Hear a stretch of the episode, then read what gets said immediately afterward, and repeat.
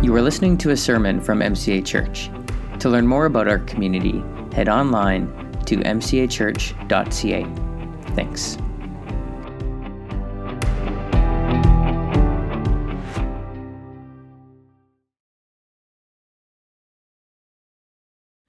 Thanks, worship team, for leading us. What a great song to launch into a season of following Jesus together. If you're in grade 6 or to 8, we've got our crew going on out to their Sunday school time. If you're new or visiting, you have someone who's grade 6 to 8, they can follow the crowd there. You're welcome to join them, see where they're going. If you are new or a visitor here, I'm thankful that you're here. And we just want to let you know that you don't need to believe anything to be here this morning. Maybe you're here this morning and you're like, I'm not sure about this whole Jesus thing. I came because I was invited, or maybe you just wandered in this morning. We want you to know that you don't need to believe anything to be here. And as you've been here this morning, I trust that you've seen something, you've felt something, you've heard something. We are gathered here because of Jesus. Because he takes things that are dry and broken and sometimes dead in our life, and he brings them to life. He's done that through the cross, this event in history where on the cross he took the sin and shame of the world and broke its curse, and 3 days later rose from the dead. And he has sent his Spirit into our world and into our hearts so that we might experience that same power and be put back together in a way that God intends people to be put back together into the fullness of life. So we're thankful that you're here as we worship Jesus together. I also want to let you know this morning, for those of you who are guests and those of you who come here all the time, we have got a barbecue following the service. So hopefully you're getting hungry. You'll smell the waft of burgers and hot dogs in just a moment. But we want to encourage you to stick around, grab something to eat. There is ice cream for dessert, so you can look forward to that as well. And it's all taken care of. You can just grab a burger. If you can stick around, please do. But if you need to grab and go, you can do that as well. We just want to kick off our ministry season together well, and it's something we do every year. We've entered the fall, and I'm sure many of you, your rhythms have started to change. Maybe things have gotten busier for you over this last little season. I know one of the signals in my family that the summer is winding down is my wife, Gina's birthday. It's her birthday at the end of August, and so it's the last big celebration that we have before the summer is over. And so a few weeks ago, our Whitaker clan, we went out for dinner to celebrate our beloved Gina. She was turning 35. Again. And after our meal, we got up and Gina went straight to a man who was sitting at a table behind us. And she asked him, "Are you Nick?" And this is a strange scene for me, because normally when the Whitakers are out in public, it's me who is going to awkwardly talk to strangers. But this time, it was Gina. And the man smiled and he said, "Yeah, I'm Nick." And Gina said, "Congratulations. What you did was truly amazing." And then she walked out of the restaurant. And I followed along thinking, what on earth is going on here? And so when we got out of the restaurant, I asked her, "Who was that?" And she explained, well, that's Nick Peltier, the ultra-endurance athlete who swam the length of Lake Okanagan this summer, all 106 kilometers in one go. It's truly amazing. And so I said, "Gina, how on earth did you know that was him?" And she said, "Well, I follow him on Instagram, of course." And social media is this great way to follow some amazing people in our world. But it's got me thinking about, what does it mean to follow Jesus? I mean, we talk about following Jesus all the time in the church. So what does it mean to follow Jesus? What does it look like? We all know that following Jesus isn't like following a celebrity or an influencer on social media. Followers of Jesus, we don't simply admire who he is, and we're not fans who watch from a distance. We don't follow by saying yes to his friend invitation and then scrolling the feed of our Bible once in a while to see what he's been up to. That's not what following Jesus is like. We know that. Following Jesus is something much more compelling and much more costly.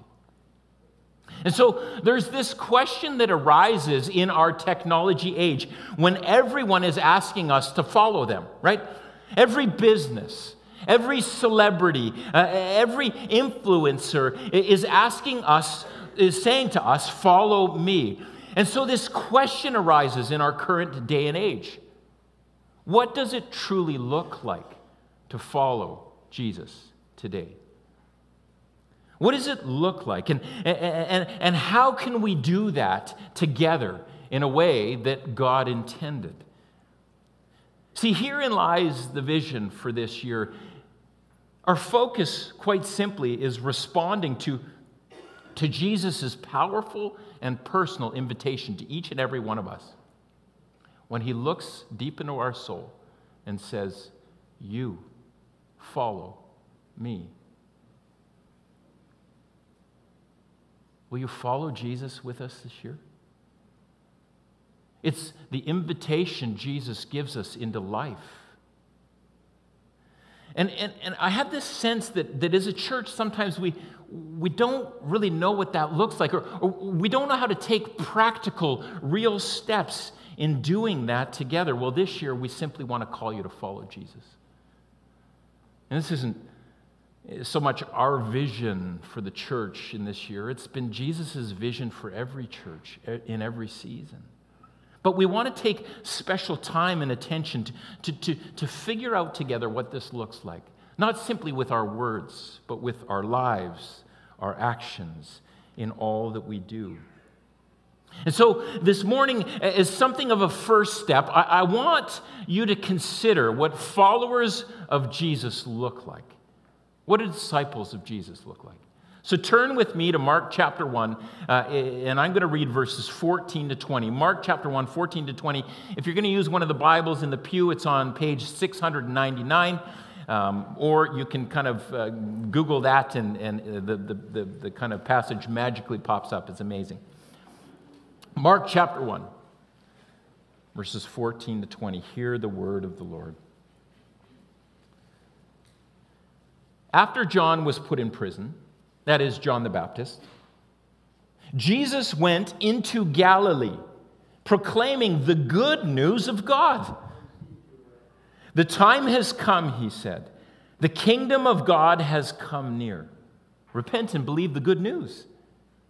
As Jesus walked beside the Sea of Galilee, he saw Simon and his brother Andrew casting a net into the lake, for they were fishermen. "Come, follow me," Jesus said, "and I will send you out to fish for people." At once they left their nets and followed him.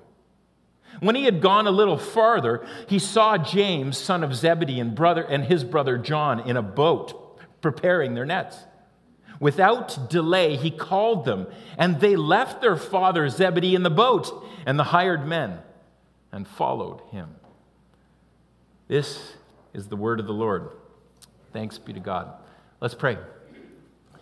Jesus, as we sit under your word this morning, we invite you to speak, not simply to our heads, but to our hearts.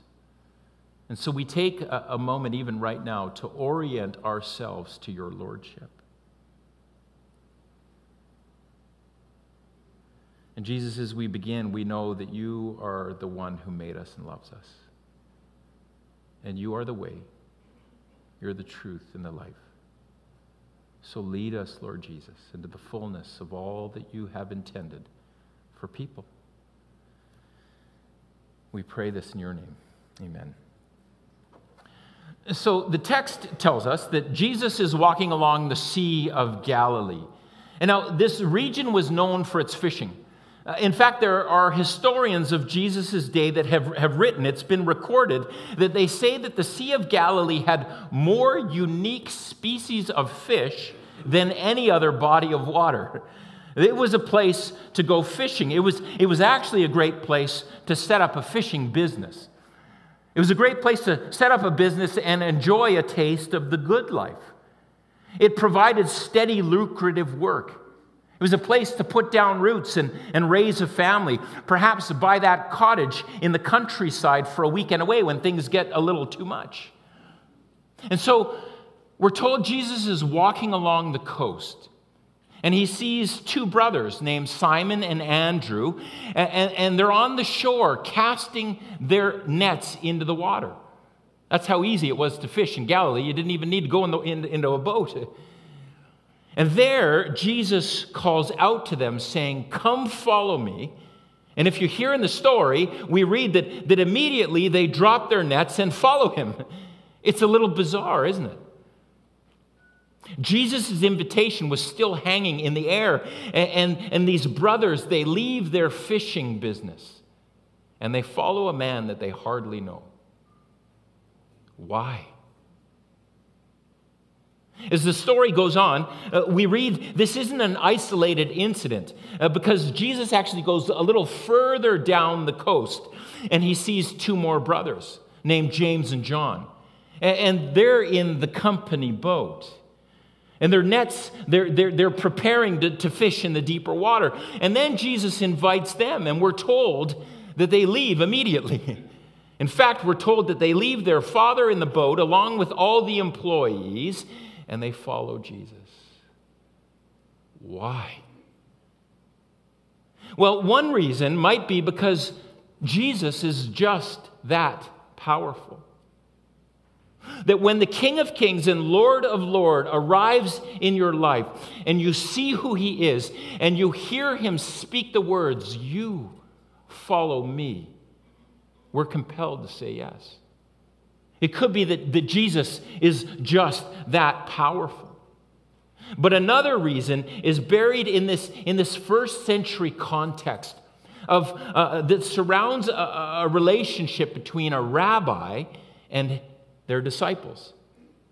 You see, Jesus' call here to these fishermen, it echoes the language, the common language between a master teacher, known as a rabbi, and his students, which were called disciples.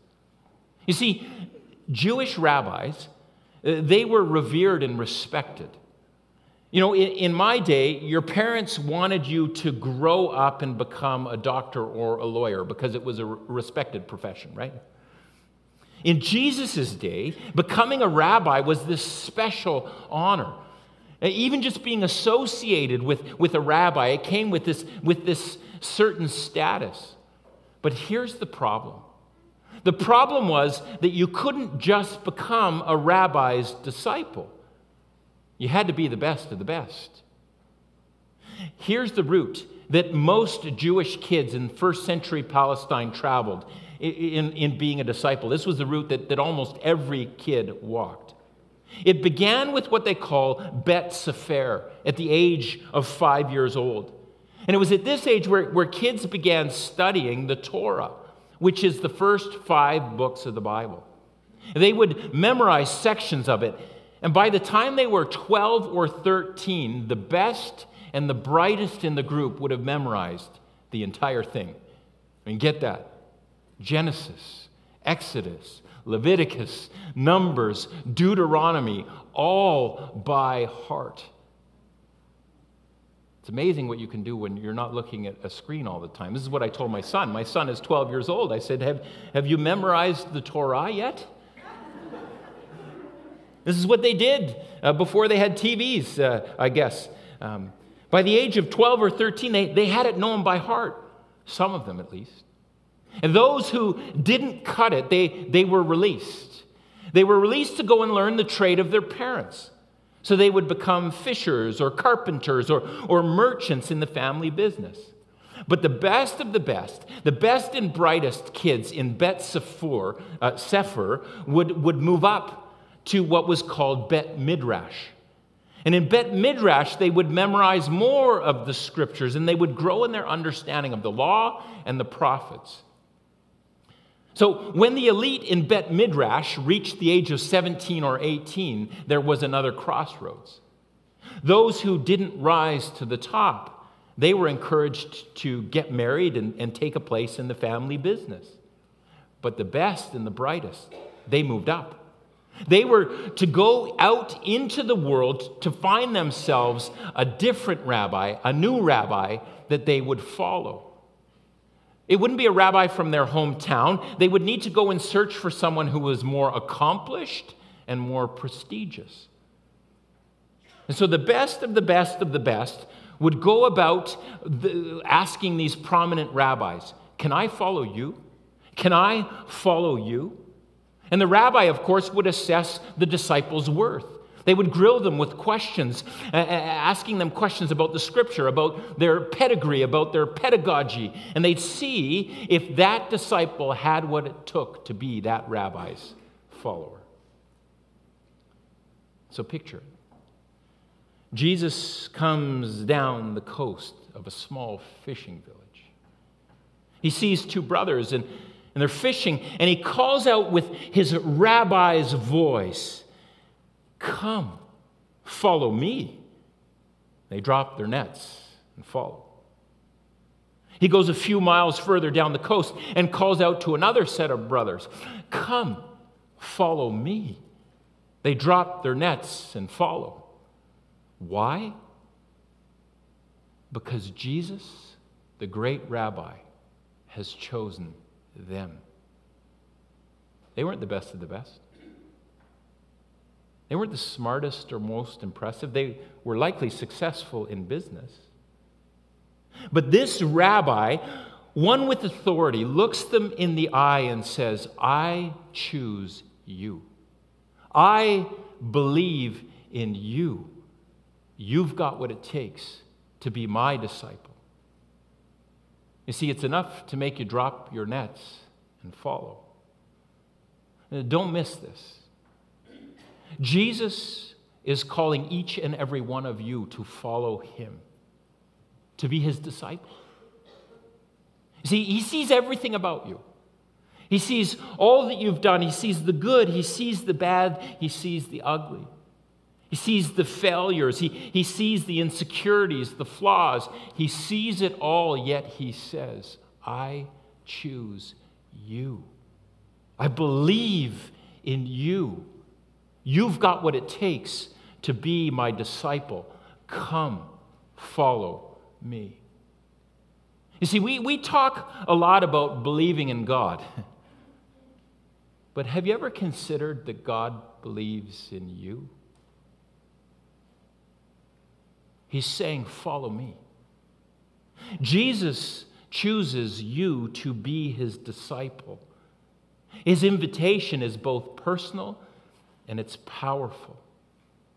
And the question is, how will you respond? For his invitation goes out to every person he's made. You are his special possession, the apple of his eye, the joy of his life. And one of the things that we need to know about disciples is something really quite simple. There are a few things that the disciples do. And the first thing that we see about disciples is the disciples walk with Jesus. Simple, isn't it? They walk with Jesus. For these fishermen, following, it literally meant stepping off of the shore or out of the boat and walking shoulder to shoulder with him. They would walk with Jesus, listening to his words, watching him work, seeing who he loves, sharing meals and struggles and celebrations. That's what disciples did. They walk with Jesus. And so the question for all of us Jesus followers, it becomes, do you have ways of walking with Jesus in your own life? Do you take time to acknowledge his presence and his voice in your day-to-day life? Do you live with Jesus, or are you simply trying to live for Jesus? Because there's a difference between the two. One is the source, And without the source, the outcome usually fails. See, Jesus invites us to live with him, not to live for him. But the second follows from the first. Disciples, first and foremost, walk through life with Jesus. But there's more to being a disciple than walking with Christ, because Jesus actually wants to make something of your life. He wants you to become something you aren't presently. Look at the invitation that he gives to Simon and Andrew in verse 17 again. Jesus says, "Come, follow me, and I will send you out to fish for people." Do you see it? Jesus, he doesn't want to leave Simon and Andrew in the life that they're currently living. He wants to make something out of their lives, something significant, something meaningful. And he wants to make something out of your life too, out of my life too. See, the Greek word in this verse is the word ginomai, and it means to become. And that's why some of the Bible translations have Jesus saying this in verse 17. He says, "Follow me, and I will make you become fishers of people." Disciples of Jesus, when they follow him, they become something, something they aren't presently. Sometimes my wife Gina says to me, "Keith, you're perfect just the way you are." Okay, let's be honest, she's never said that to me. But for good reason, right? Because I'm not perfect just the way that I am. I'm not. I'm loved. I'm embraced. I have inherent value because I'm made in God's image, as do all of us, but I am far from perfect. There's room to grow. Room to become something that more closely resembles the love and the grace and the power of God. And Jesus calls us to be his disciples because he wants to make us into something like that. He wants to make you into something that you're not presently. And here's the kicker that every would-be disciple needs to hear, needs to consider. Mark this. Jesus doesn't make us into something of our own choosing. He doesn't make us into something of our own choosing. I was at a gas station last week, and on an impulse, I bought a lottery ticket. Now, I know I just rocked some of your worlds here, you know. It's something that pastors aren't supposed to do, right? I bought a lottery ticket. This is my confession moment. But if it makes it any better, when I bought the lottery ticket, I did pray, "Jesus, I would really like to win this lottery. And if I do, of course, you know what comes next, I promise that I will give at least 10% to the church." So there's something in it for you. Don't judge me. You've all been there before, too. We all have a vision for our life where we're a little more wealthy, or a little more successful, or a little more attractive. And we sometimes think that this vision for our lives is God's vision, too. But it isn't. You see, Jesus doesn't make us into something of our own choosing. He makes us into something of his. And what he chooses for all of us is not to become more wealthy or successful or attractive, but to become more like him. And this is the hardest thing about being a disciple. It's the hardest thing. It's allowing Jesus to work in us where we become the person that God made us to be. Because sometimes our vision of what that is not God's vision. See, one of the greatest barriers that we all face, one of the greatest barriers that you face in becoming a disciple is yourself. The greatest barrier. With the emphasis, of course, on self. You see, we're used to being at the center of all the decisions that we make in life. I mean, it's quite natural. We are quite literally the center of our universe. We know nothing else.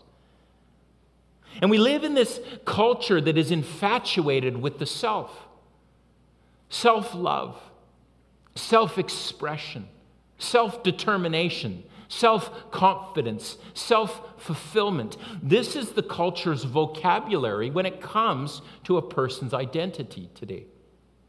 But if we look to God's word, these descriptions of the self, they're absent. And in their place are words like self-surrender, self-sacrifice, self-denial, self-control. This is the vocabulary of discipleship. You see, at the heart of a disciple is not the self. It's Christ crucified. Jesus said, "Whoever wants to be my disciple must deny themselves and take up their cross and follow me." It's the hardest thing about being a disciple. Don't miss this, church. You can only become like Jesus when you're willing to let him be center stage in your life. When you're willing to follow his ways over your own comforts and desires. I was walking my dog this week, and out of the corner of my eye, I saw one of my neighbors. And it's a neighbor that I don't often see, and I really rarely ever talk to. And it was in the morning, and I really wasn't in the mood to chat, so I kept on walking. But in that moment, I heard Jesus speak something to my heart that sounded something like this. He said, "Keith, what makes you think you have authority to make that decision? To simply walk on by because you don't feel like talking? Haven't I called you to be my light in this neighborhood? Don't I have the authority to direct your steps?"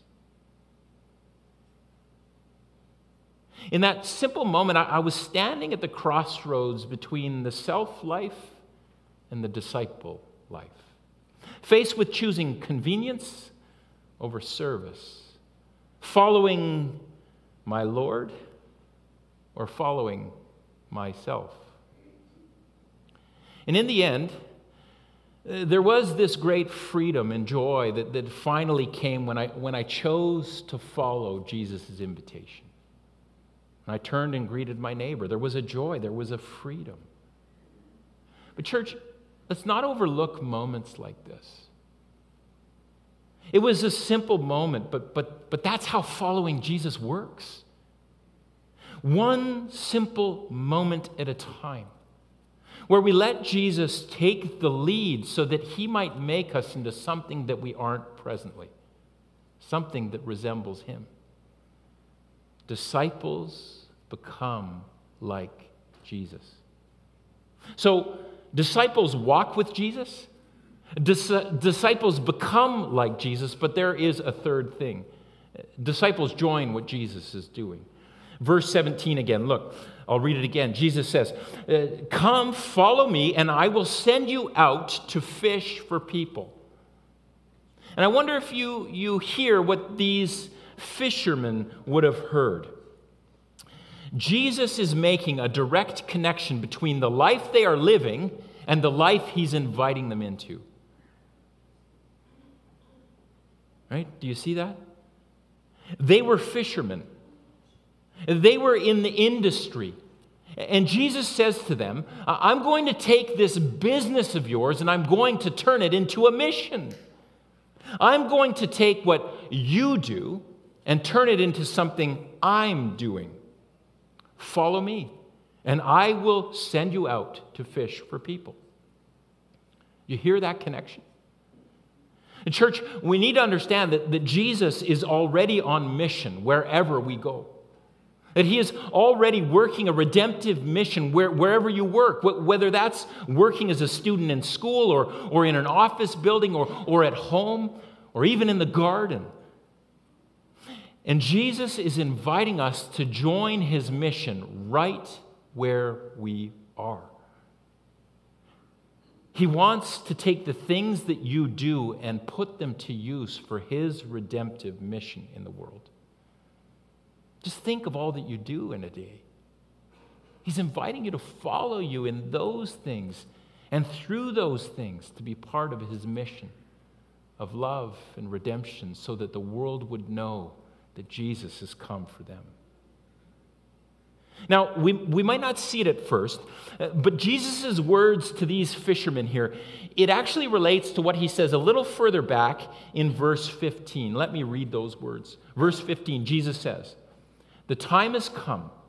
The kingdom of God has come near. Repent and believe the good news." You see, Jesus here is speaking about his mission, his redemptive mission in the world. And his mission is to establish God's kingdom upon the earth. In other words, you could say that Jesus came to set up God's rule and reign in the hearts of women and men everywhere. And Jesus knows that God's kingdom can only ever be established in a person when they repent. Now, that's a loaded word for lots of people. But repent simply means to turn around. Not simply to turn around and turn away from the sinful things that we've done, but to turn our whole lives around.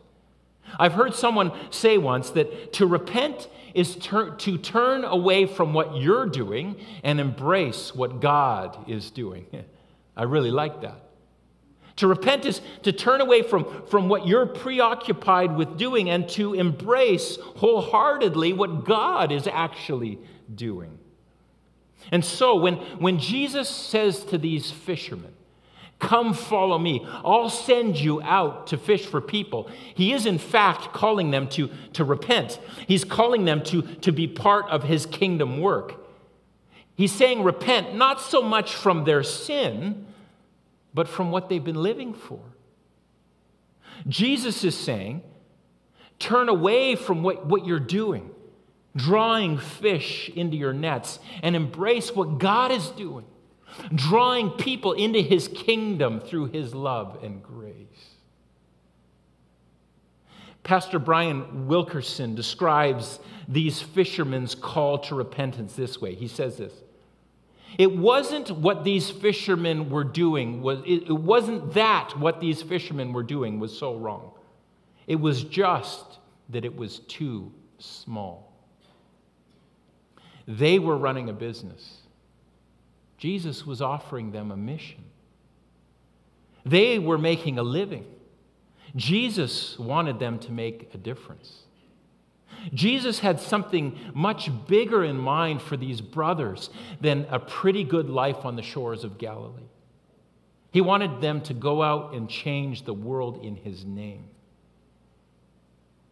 So, church, let me ask, if Jesus were to come walking into your life today, or if he were to interrupt you at work tomorrow, like he did with the brothers, or if he were to interrupt you on your way to school or as you work around the house and tell you to repent, I wonder, what is it that he would be asking you to repent of?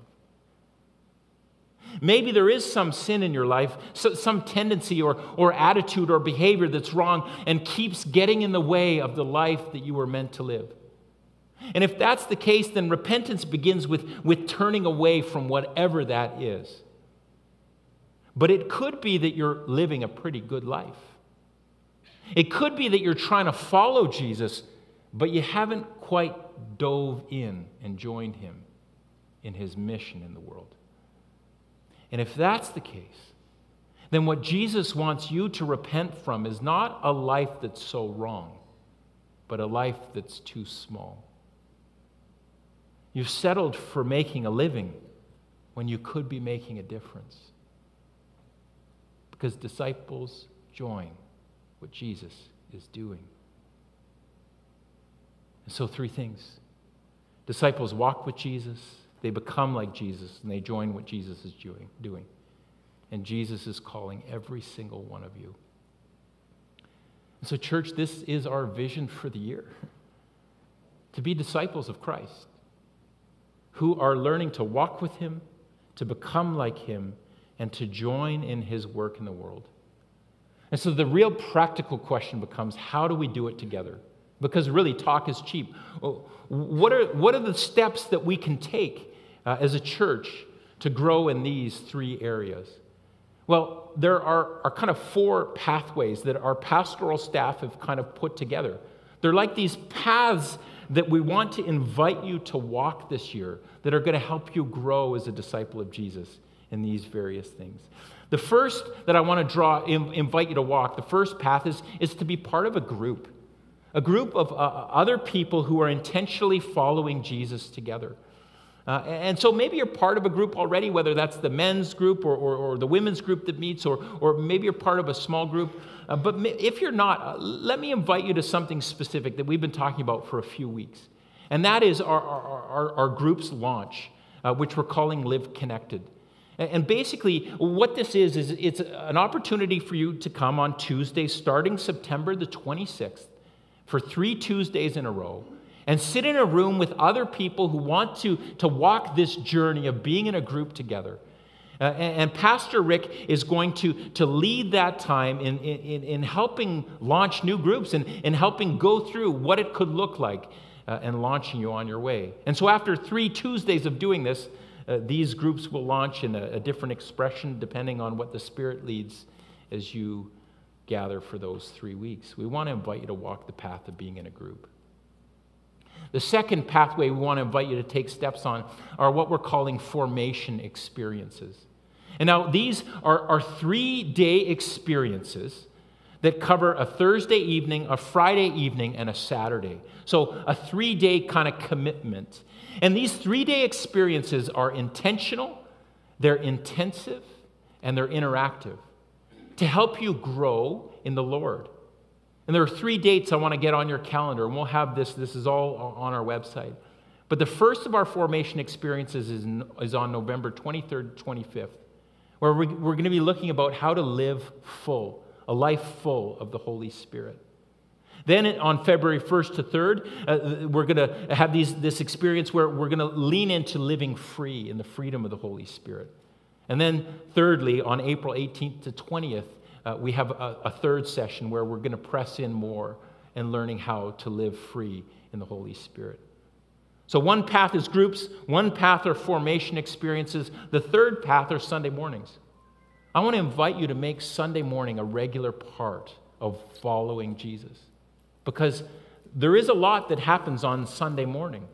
The Holy Spirit, as we worship together, there's something that Jesus does in our midst that is really hard to replicate when you're on your own. We know in the Scriptures, Jesus says, where 2 or 3 are gathered in my name, there I am also. And so, worshiping together, Sunday morning is not the be-all to end-all. But Jesus does something as we commit to walking this path as a way we can follow him. And let me, with a full heart, even reach out to those of you who join us online every week. Let me invite you. Maybe you're in a space where you've kind of kept a distance for good reasons as we've gone through this strange time. But now is the time to re-engage with other people in your life with Jesus. It matters.